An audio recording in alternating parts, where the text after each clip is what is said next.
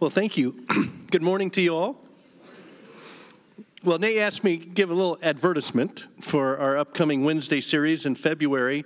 And we're going to talk about God's heart for the poor. And I have just a fantastic team of people that I get to work with at Freedom Fire. And pretty much our whole staff is going to have some sort of involvement in this series. We're going to kick it off with Alan Chug. Some of you guys know Alan, he's taught here before, but he's going to do a biblical analysis of God's heart for the poor. Really diving deep, and it is profound, and he does such a good job of it. So, Alan's going to kick it off, and then the next Wednesday, it's going to be Melvin Cole, and he's going to talk about lessons from the poor. Now, Melvin grew up in the heart of the inner city. He was one of 12 kids, single mom, and knew incredible hardships. One of the best basketball players in the city at the time, but his first pair of new basketball shoes he got when he was a junior in high school. Before that, it was always uh, shoes he'd gotten uh, hand me downs or thrift store. And he's going to share some of the stories that he learned growing up in that community, and it will be a, a life changer for you. So I encourage you to be there for that. And then uh, Kevin Casey, who's been on our staff forever, he's going to be sharing about misconceptions that suburbanites have towards the inner city. And then I'm going to uh, bring it home, the fourth one, and just talk about practical ways that we can engage the poor, and more importantly, our hearts to be engaged. And I'm going to bring a business buddy of mine with me who, who has been highly su- successful in the business world, and how caring for the poor has helped him keep his equilibrium in life. So it's going to be a profound time. I encourage you to come and hang with us. We'd love to see you on Wednesday nights. That would be great. Well, moving on, a week from today, we got a pretty special event happening, do we not? It's the Pro, Pro Bowling Championship Series. I'm sure you have your DVR set already. The Shavers already have tickets. They're going to be there. And it's just going to be fun. No, no, it's not bowling. We know it's the Chiefs, right? A big time. And it is funny to watch all the coverage. I mean, everything ESPN, sports radio, it's all about the Chiefs, the 49ers, the Super Bowl, the 50 year drought, and all that. And I get a kick out of listening to some of the, the verbiage there. I mean, it's just, it, it's just unbelievable some of the things that are said. I, I love some of the pearls of wisdom, you know, that you get some from some of these sports commentators. Like, you know, if we just put more points on the board, we'll win. But that makes sense. Yep. Okay. I'm glad you pointed that out to me. I, I was unaware of that. Another thing, I, I love this. They were talking about one of the overtime games, and they said, you know, it was the team that scored the last play that won in overtime. I'm like, yeah, that makes sense in football. Yes, it does. You know, another one said, you know, if we just make more tackles. You know, so some of the pearls of wisdom are crazy, and some of the voices we hear are kind of funny. Some of them are insightful. But it's interesting, this season, this Super Bowl season, we're missing one of the local voices on sports radio. There is a guy who is probably the most prominent, preeminent sports commentator in Kansas City on the radio that lost his job recently. And here's what happened. If you, if you didn't hear about this, this was several months ago. He made some comments about Andy Reid and his family. And I won't go into the details about it because it's, it's just not worth it. But they were pretty bad. He crossed some lines on the things that he said. And there was a huge uproar. Uh, radio folks, the listeners were calling in, complaining, saying that was bad, that was inappropriate. And then the sportscaster got called in with some of the executives of the radio station. He said, Man, you got to clean this up. You got to get on the air and you need to apologize. So he did. The next day he got on the air and he made an apology, but he butchered it. As he apologized, he made all these excuses. Well, here's why I did it. And if this hadn't, you know, and he made excuses, he minimized it, and it was terrible. And the end result was this guy who was probably the preeminent sportscaster in, in, in Kansas City was fired. But it came down because he didn't know how to say he was sorry. Now, there's a lot of lessons we can learn from that, that uh, life story that happened not long ago. One is what you say really matters. We got to be careful what, what comes out of our mouth. We need to put a filter on, right? Easier said than done, but we need to do it. James 1 talks about that. You know, the fire that we can set ablaze if we don't watch the words that come out of our mouth. But the other lesson is about forgiveness. One, being forgiving, but also knowing how to ask for forgiveness. And that's what I want to focus in on today. And so let's look at a passage that relates to this, really covers this topic really well. It's from Ephesians chapter 4. And so if you turn to Ephesians chapter 4, we're going to look at verses 26 through 32. And so you can turn your open your Bibles or use your phones to find it. And I'm trusting, Tom, you're not texting or emailing. And so, okay, just checking, just checking. So, well, here's, here's what uh, Ephesians 4 says I, it's advice that the Apostle Paul gives us regarding how to relate to each other. Now, I'm not going to read this whole passage, it's fairly long, but I do encourage you to read it during the service or, or before you go to bed tonight, that you read through this whole passage. But I'm going to read the last two verses, verses 31 and 32. And here's what it says Let all bitterness and wrath and anger and clamor and slander be put away. Along with all malice, be kind to one another, tender hearted, forgiving one another as God in Christ forgave you. Now, there's a lot in this passage, not just these two verses, but uh, the verses that precede it. There's a lot to unpack there, and it's easy to miss it at first glance. But let's just take a minute to unpack some of these, these nuggets of wisdom that the Apostle Paul gives us through the unction of the Holy Spirit. Well, first of all, some of the language in this passage, it talks about putting on and putting off. It's kind of like putting on a jacket or taking off a jacket. And so, one of the things he's saying, and, and, and the Greek really lends itself to this, where it's taking on and taking off, we need to put off anger. We need to put off bitterness. We need to put off unforgiveness. And just like when you take your clothes off, when you take your jacket off, it's a deliberate act, right? You got to think it through. You got to do it. There's an action involved. There's, there's a process which you do it, and you're conscious about it. It's not something that just happens by happenstance. It's something we have to do. And then likewise, we got to put on. We got to put on God's love. His forgiveness, His kindness. It's a conscious decision that we've got to do. So there's a putting on and a putting off that, that comes here. Now, also say this that when it comes to forgiveness, when it comes to releasing people from debts that you feel like they owe you, that it's a conscious decision that you have to do, but you do it not just because it's right, because a lot of people would do it because it's the right thing. I mean, a lot of religions will tell you you've got to be forgiving. A lot of philosophies will tell you you've got to be forgiving. A lot of psychologists will tell you you've got to be forgiving. In fact, at George Bush's funeral, I'm talking about senior, I'm not breaking any news. As far as I know, Junior is still alive. But at George Bush Senior's funeral, one of his friends got up and said this about uh, George, President George Bush. He said he was a man who did not harbor hatred or unforgiveness. He said, Those things are terrible. He said, They only corrode the vessel in which they're carried. And that's true. So, a lot of philosophies, a lot of smart people will tell you, you got to be forgiving. It's the right thing to do. We know that. But we want to do it for more than just being the right reason. We want to do it, as it says in verse 32, it's because of who God is. We forgive because He first forgave us. That's our motivation in forgiving because it's part of the DNA and who God is. So we want to be forgiving because God is a forgiving God. And I want to say this that if we're not forgiving, we're not walking with God. Because God is a forgiving God. And so that's something that should be part of who we are. But you know what? It doesn't come naturally. It's a supernatural thing, and it's a learned thing. And so we're going to unpack that a little bit. Another thing about unforgiveness here and bitterness is it's a form of anger.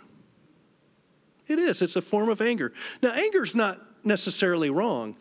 In verse 26 of this passage, it says, Be angry, but sin not. You know, Jesus was angry, wasn't he?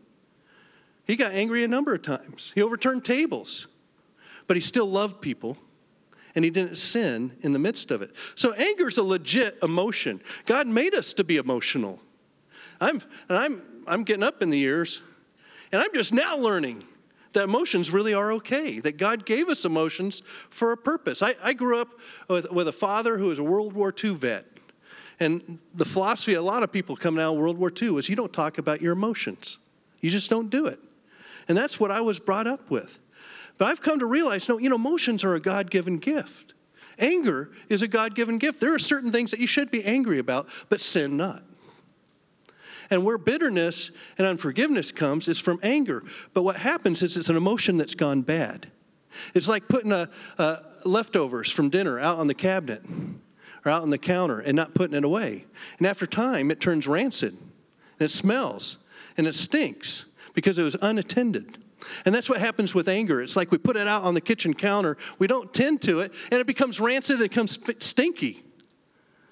And so anger is the root of unforgiveness. It's an emotion that has gone bad, and it's something that we have to give attention to if we want to be free from it. You know, oftentimes with bitterness and unforgiveness, what happens is we kind of wish that bad things would happen to the person that we hold it against. Now, we're sophisticated, right? We don't go out and say that, and we, we think thoughts, you know, well, I just wish they'd be put in their place or someone would teach them a lesson. And probably the worst thing that happens, and, and this happens to me, and I'm guessing you've had this battle before, where you get into these mind games. You know what I'm saying? You, you have an offense with someone. They've done you wrong, they did you dirty, and you're mad. And you start getting in these role games. Oh, if I just had the chance, if I ever get in a room with them and the circumstances are right, here's what I would say to them. They need to hear this, this, and this, and I'm going to let them have it, both barrels. I'm going to do it. And you get into this thing that becomes an obsession and you just can't shake it. You keep thinking about it, right? And it's just terrible. You can be out mowing the yard and you're thinking about it. And it can just obsess, be obsessive.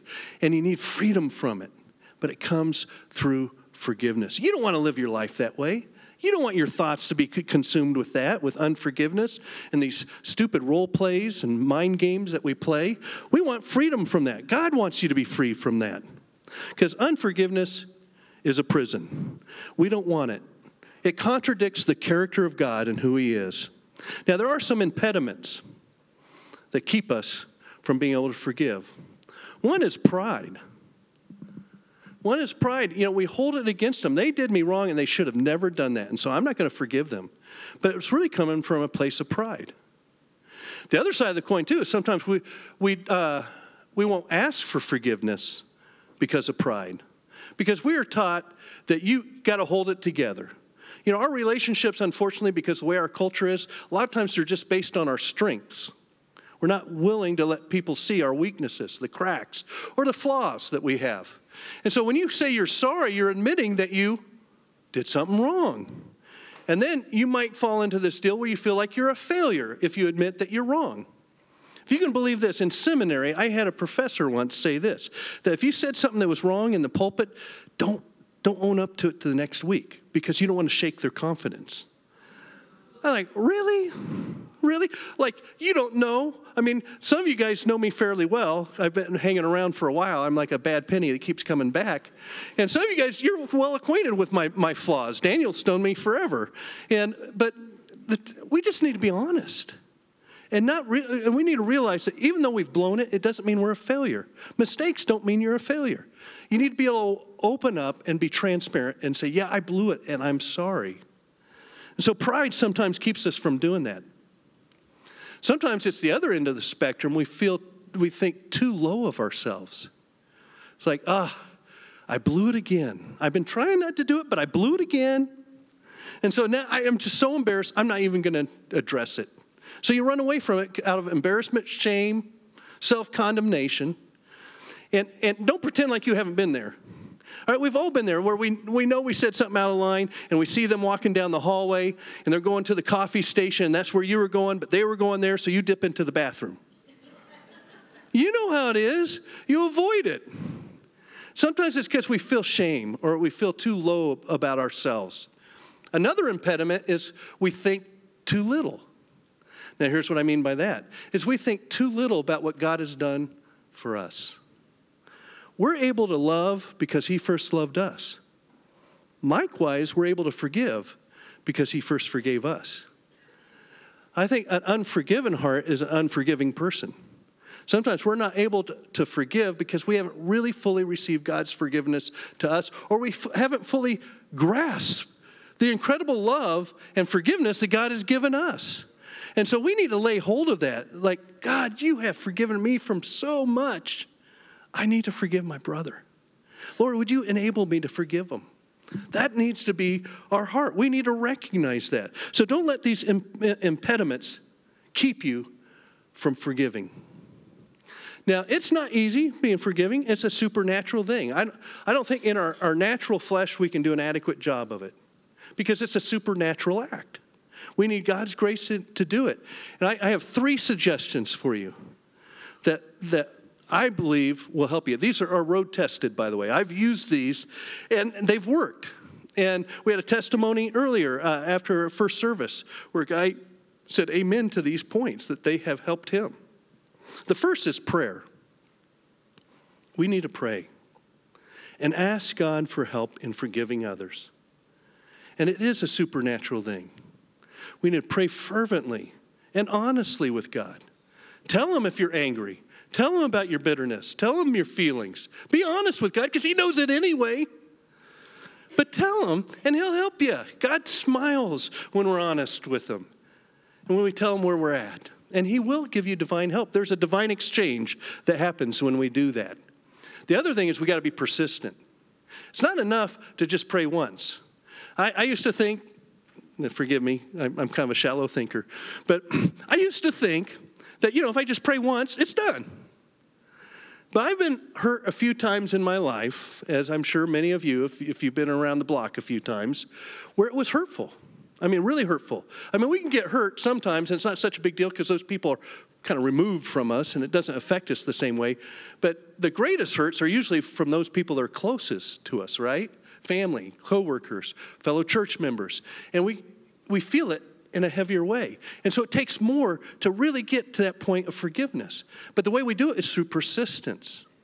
And I know in my own life, I know in one particular situation where I, I, I had been hurt by some, some folks who are very close to me. And I prayed, Lord, I forgive them. I said, okay, good, I did that. And then a week later, I see these people, and the same emotions come up again. And I have to pray again.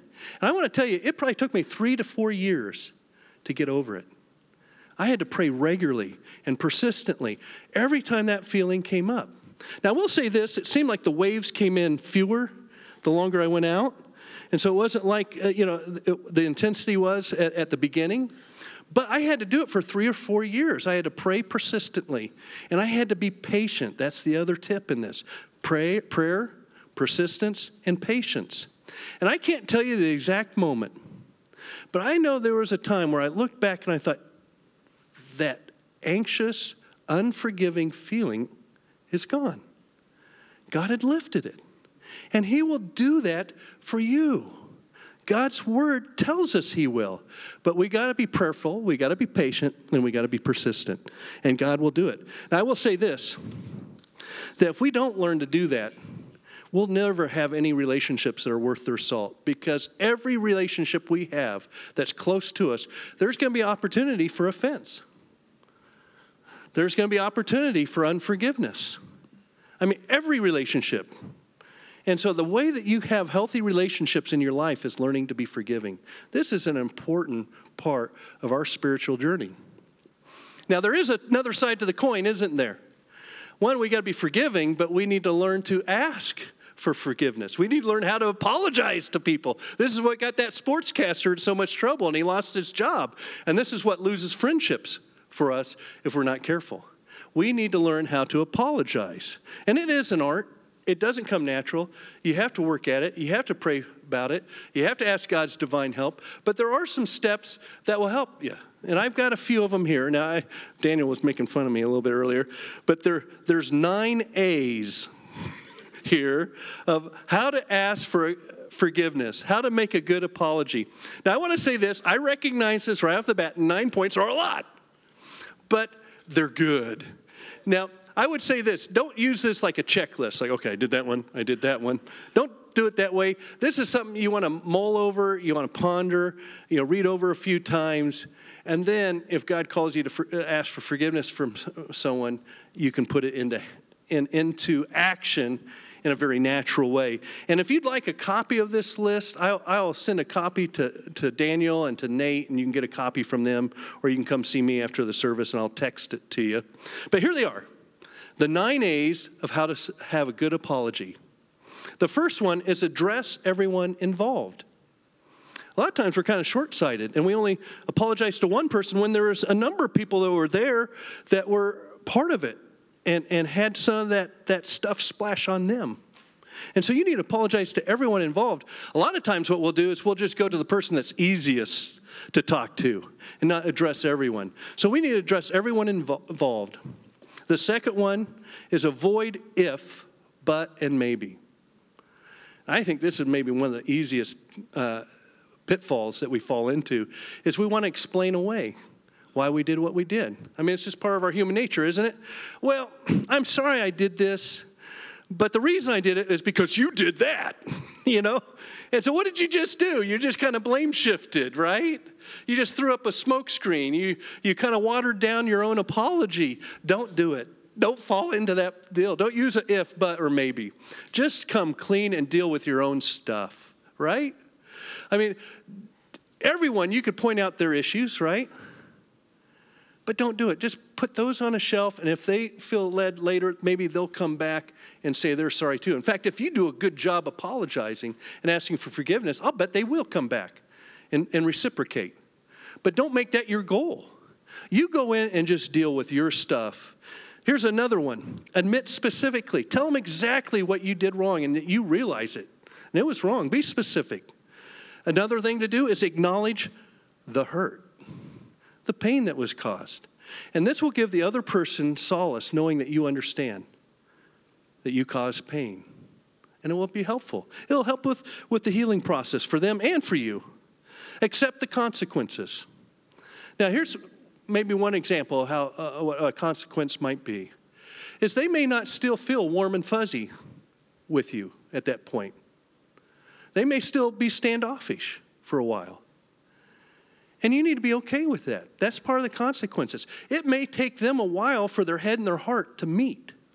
And so you need to be okay with that and allow them to have feelings and give them a chance to process.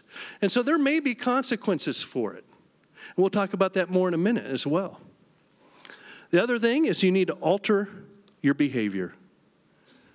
If you don't alter your behavior, then you're probably going to do the same thing again. And the more times you go back and say you're sorry, which you need to do, it's going to be tougher and it's going to be harder for them to believe you. And so you need to work on altering your behavior. But for all of us, that can be a process. So that person needs to be patient too, but you need to be persistent on working, on repenting, in changing your ways. I, I, when I think of changing your ways, I think again of another commentator I heard recently on the radio he said, Yeah, our team's trying to get it together. We're trying to go in a different direction. We've done a 360. Think about that. Don't do that with this. Do a 180, okay? It's better. It works better for you. Just a little tip. Uh, another one is allow the other person to share their emotions. Now, for me, that's a scary thing, you know. It's like, uh, tell me how you're feeling. Is this resonating? Because I'm really sorry and give them a, an open door to share their emotions. But it's important. And you just need to be able to listen and maybe reiterate what they said so they know you got it. And that will help them in their healing process. That's an act of kindness that you can give to them after you've offended them. And so allow them to share their, their emotions and their feelings in it.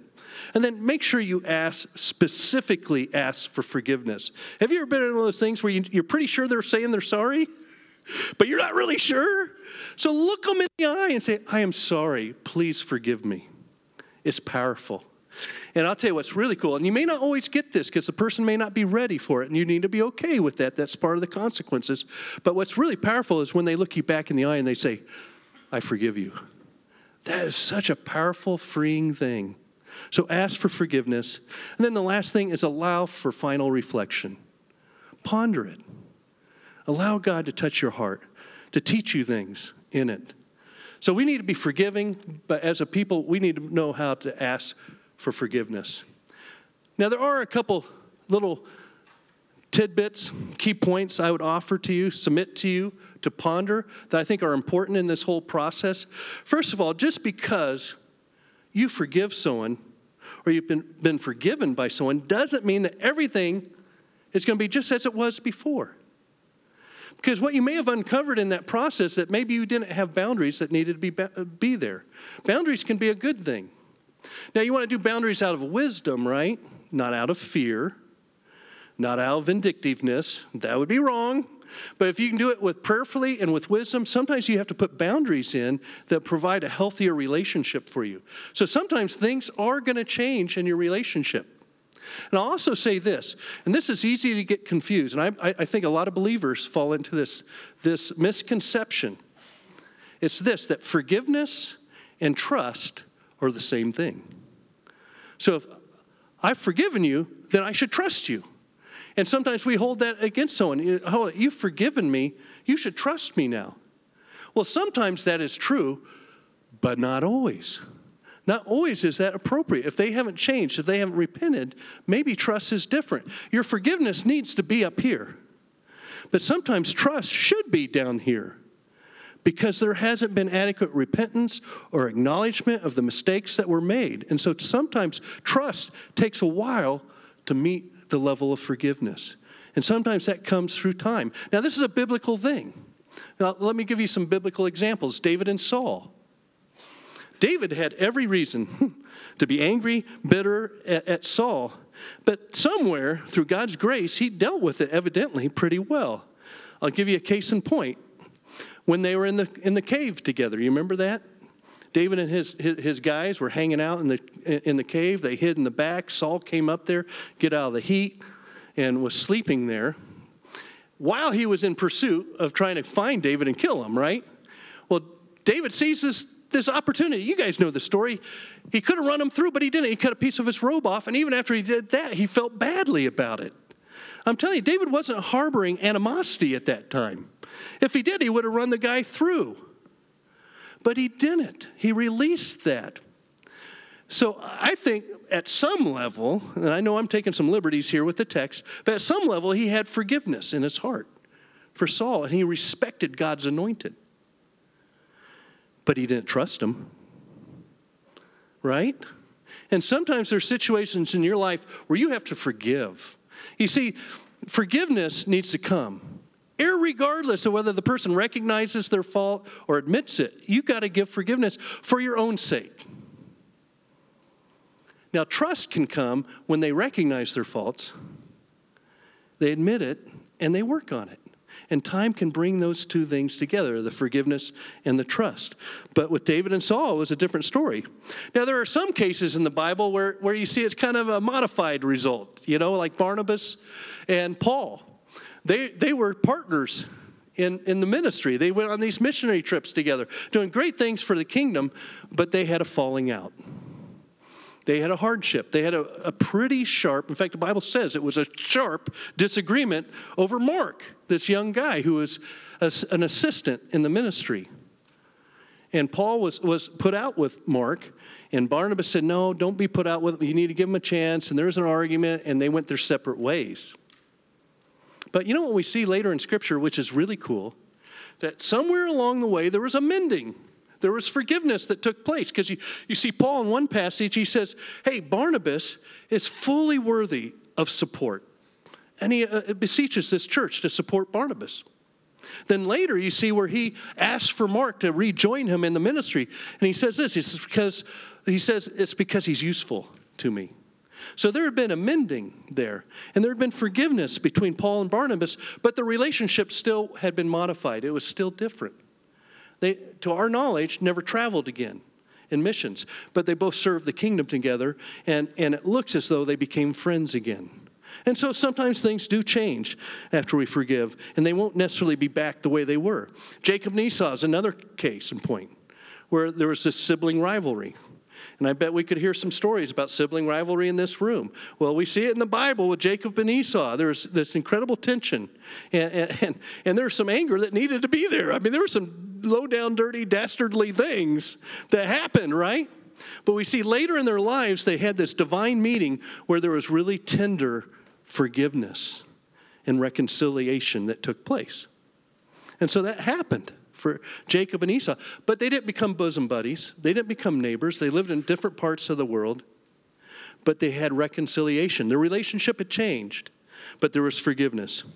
Then we see some cases where there's forgiveness, but there's a uh, the relationship's stronger. I think of Philemon Onesimus. You remember that story? Onesimus, runaway slave, runs away from Philemon, his master. Paul leads him to the Lord, sends him back, and Onesimus and Philemon become more than just a master slave sort of relationship. It's a brother relationship. Their relationship got stronger. There was forgiveness. Onesimus went back and said, Philemon, I am sorry. I ran away. Will you forgive me? And he forgave him and made him like a brother. And so that's pretty cool. So it happens, right? And there's lots of life examples too that we, we all have, you know, where, where sometimes we can forgive someone, but maybe it won't change everything right away. It might, but it might not.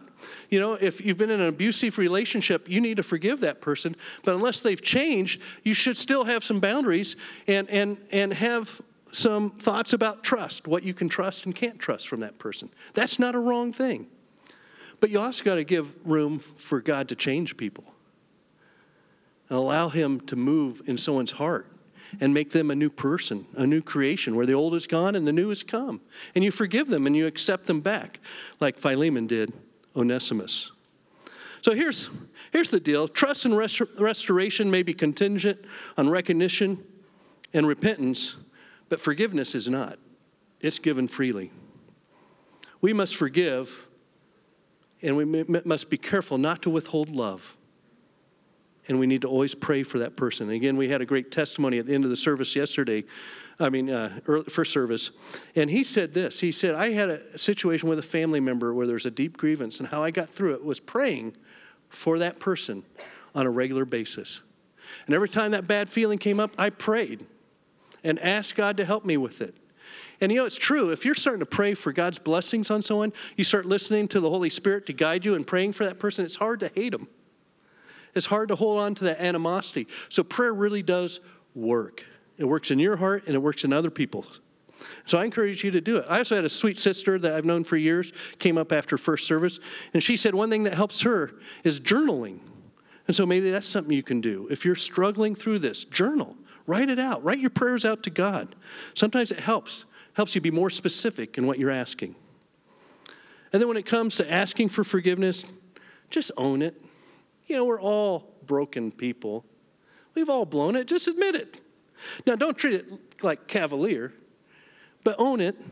Do your part in making peace with the other person and seeking forgiveness. And regardless of how they respond to you, you can be at rest knowing that you did your part. And then pray diligently about what you're supposed to do next. So, guys, we need to be a forgiving people. I know the church has gone through a rough time and been in transition. And one thing that, that's going to make this church shine is the forgiveness that is, is evident in this place. I, I love what Nate said. This is a church built on the rock, not on sand. And the way people are going to recognize that and the way they're going to recognize that you're Christians is that you love with God's love and you forgive the way He forgave. And if you do that, you can survive anything. And so I, that's my prayer for you guys. I want to leave you with this challenge. The first challenge is this is who do you need to forgive in your life? And I would bet, just because we're all human, and there's a lot of drama in everybody's life, that there's somebody in your life right now, even as I'm speaking, someone that you know in your life that you need to forgive or forgive afresh. And that person may not even be alive. They may have died years ago, but you still hold this. And you need to go to God and say, God, for, I forgive this person. So, who do you need to forgive? I challenge you before you put your head on your pillow tonight that you ask yourself that and turn it into a prayer. All right, the other one, which I think might be even more scary, is who do you need to ask forgiveness from? Ask God to bring someone to mind. You may not even realize it. And by the power of the Holy Spirit, He'll bring someone to mind that you need to go and apologize to. And so I challenge you before you put your head on your pillow tonight say, God, is there someone I need to apologize to? And I encourage you to do the nine A's. You know, uh, you know, and I, I, said this, you know, first service, you know, like if you're a guy and you're married and you need to apologize to your wife, a bouquet of flowers and that little card you get at the flower shop is not enough. It's not. It's, it, it can grease the slicks. It's not that you shouldn't do that, but it needs to be more than that. And I'll be honest, I like those little cards, right? One, they're free.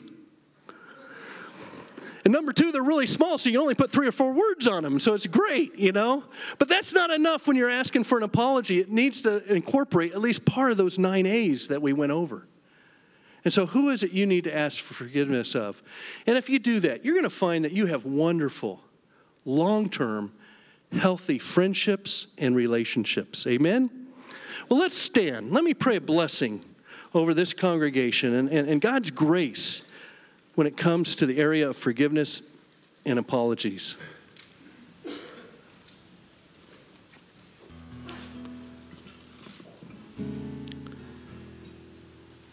Lord, I just pray that you'd be doing a supernatural work in each of our hearts and our minds right now and, and, and throughout the day.